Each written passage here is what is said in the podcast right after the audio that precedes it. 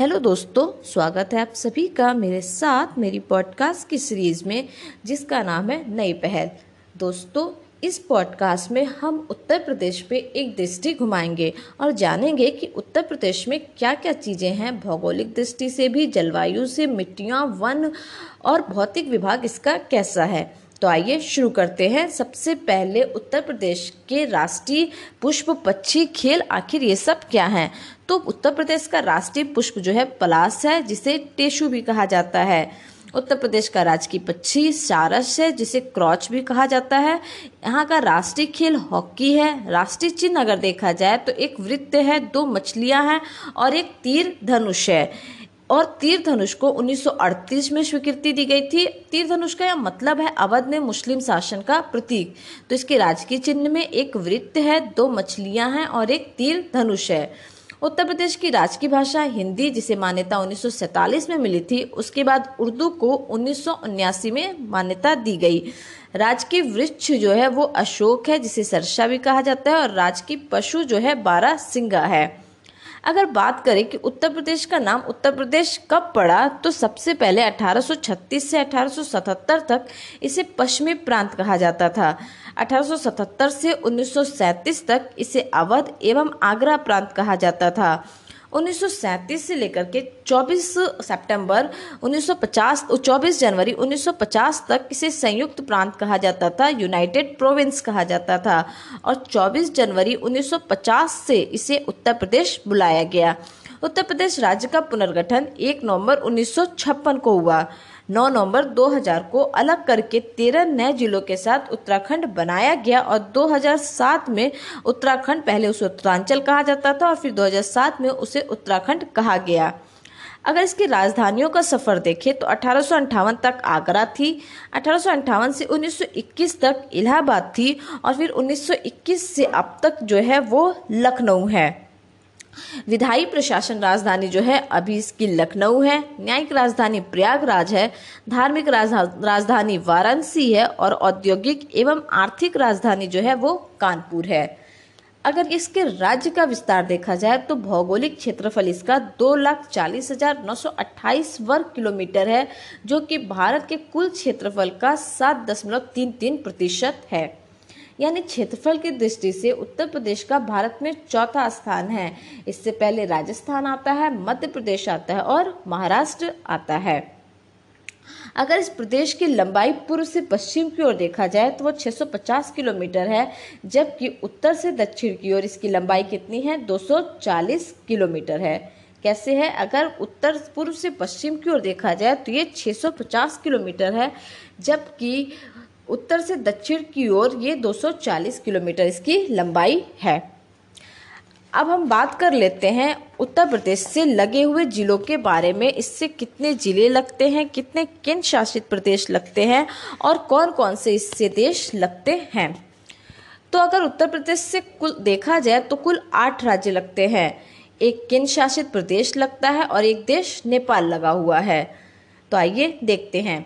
उत्तर प्रदेश से आपका हिमाचल प्रदेश लगता है, उत्तराखंड लगता है, नेपाल लगता है, बिहार लगता है, झारखंड लगता है, छत्तीसगढ़ लगता है, मध्य प्रदेश की सीमा छूती है, राजस्थान की सीमा छूती है, दिल्ली की सीमा छूती है और हरियाणा की सीमा छूती है।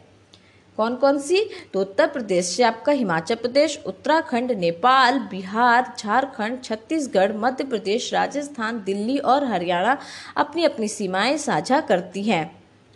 यानी यहाँ पे एक केंद्र शासित प्रदेश दिल्ली इसकी सीमा छू रही है और एक देश नेपाल भी क्या कर रहा है, इससे लगा हुआ है। हिमाचल प्रदेश केवल एक ज़िले को छूता है, उत्तराखंड सात जिलों को छूता है, नेपाल सात जिलों को छूता है, बिहार भी सात जिलों को छूता है, झारखंड, छत्तीसगढ़ और ये एक एक ज़िले को छूते हैं। मध्य प्रदेश ग्यारह जिलों को छूता है, राजस्थान दो जिलों को छूता है, दिल्ली आपका दो जिलों को छूता है और हरियाणा जो है छः जिलों को छूता है। अगर देखा जाए कौन सा राज्य सबसे ज़्यादा उत्तर प्रदेश के जिलों को छू रहा है तो वो है मध्य प्रदेश।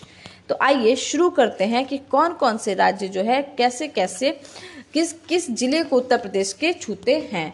अगर हिमाचल प्रदेश से देखा जाए तो हिमाचल प्रदेश केवल एक ज़िले को छूता है और वो है सहारनपुर। जबकि उत्तराखंड जो है, वो सात जिलों को छूता है, जो कि है सहारनपुर, मुजफ्फरनगर, मुरादाबाद, बिजनौर, चंदौली सोनभद्र बिहार कहाँ कहाँ का छूता है? तो बिहार भी सात जिलों को छूता है। एक बार उत्तराखंड को देख लेते हैं कौन कौन से जिलों को छूता है? तो सहारनपुर, मुजफ्फरनगर, मुरादाबाद, बिजनौर, रामपुर बरेली, पीलीभीत। कौन कौन से? सहारनपुर, मुजफ्फरनगर, मुरादाबाद, बिजनौर, रामपुर, बरेली, पीलीभीत। जबकि बिहार भी सात जिलों को छूता है और वो है महाराजगंज, कुशीनगर, देवरिया, बलिया, गाजीपुर, चंदौली सोनभद्र बलिया उत्तर प्रदेश का सबसे पूर्वी जिला है। झारखंड भी एक ज़िले को छूता है, जो कि है सोनभद्र छत्तीसगढ़ भी एक ज़िले को छूता है, जो कि है सोनभद्र नेपाल सात जिलों को छूता है, जो है पीलीभीत, लखीमपुर, बहराइच श्रावस्ती बलरामपुर, सिद्धार्थनगर और महाराजगंज। कौन कौन सा? पीलीभीत, लखीमपुर। लखीमपुर जो कि उत्तर प्रदेश का सबसे बड़ा जिला है।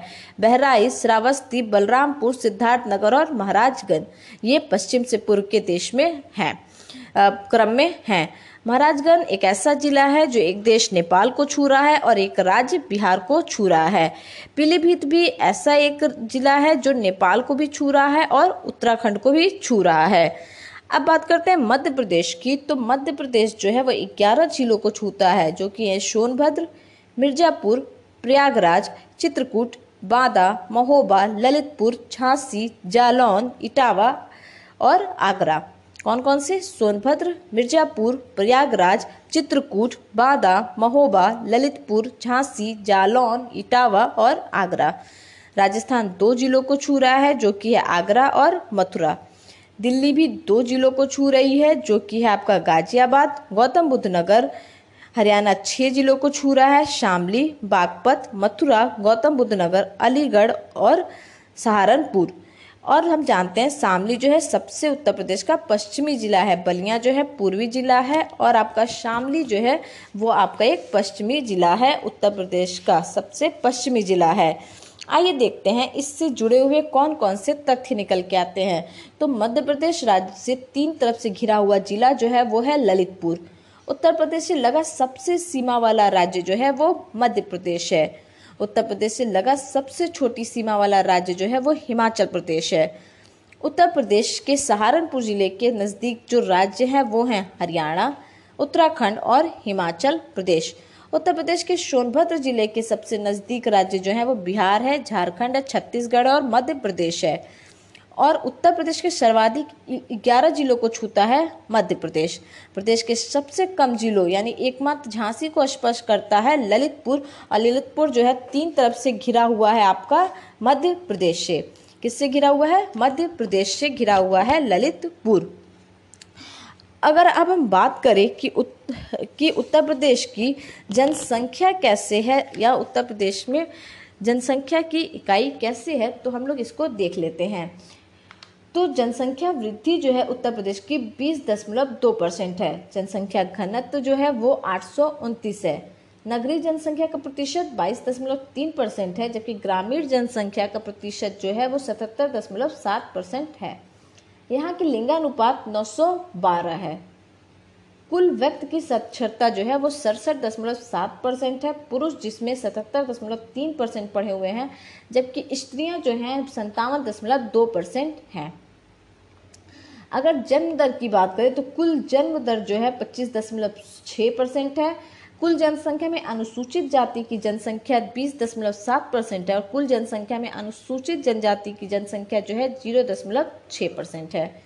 शिशु मृत्यु दर जो है वो तिरालीस है प्रति हज़ार व्यक्ति पे और जन्म दर जो है वो आपका जन्म दर जो है कुल पच्चीस दशमलव छः परसेंट है। मृत्यु दर जो है आपकी छः दशमलव छः परसेंट है। कितनी है? छः दशमलव छः परसेंट आपकी मृत्यु दर है।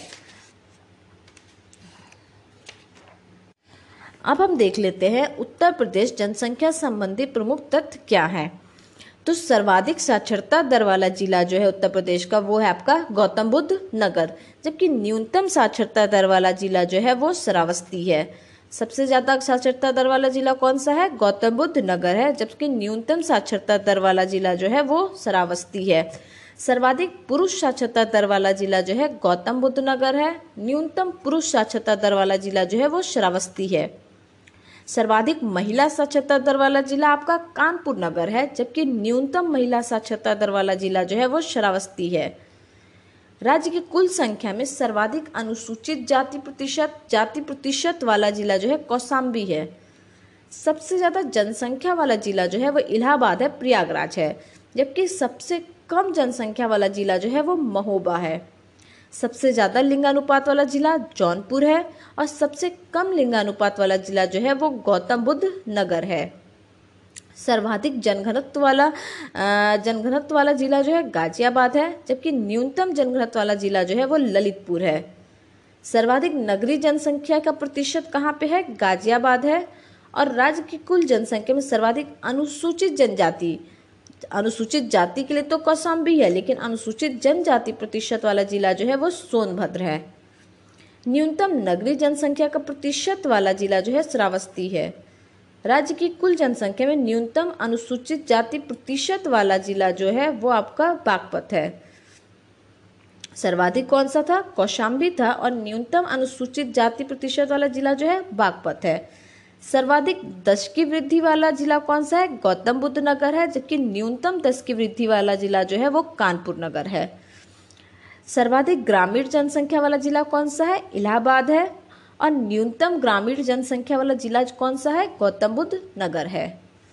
सर्वाधिक ग्रामीण प्रतिशत की बात की जाए जिलों की तो वह श्रावस्ती, जबकि न्यूनतम ग्रामीण प्रतिशत वाला जिला जो है वो गाजियाबाद है। सर्वाधिक नगरीय जनसंख्या कहाँ की है? गाजियाबाद की है, जबकि न्यूनतम नगरीय जनसंख्या श्रावस्ती की है। सर्वाधिक अनुसूचित जाति जनसंख्या वाला जिला जो है, वो सीतापुर है, जबकि न्यूनतम अनुसूचित जाति जनसंख्या वाला, यहाँ प्रतिशत नहीं, जनसंख्या वाला जिला जो है, वो बागपत है। राज्य की कुल जनसंख्या में न्यूनतम अनुसूचित जनजाति प्रतिशत वाला जिला बागपत, सर्वाधिक पुरुष जनसंख्या वाला जिला इलाहाबाद सर्वाधिक महिला जनसंख्या वाला जिला इलाहाबाद।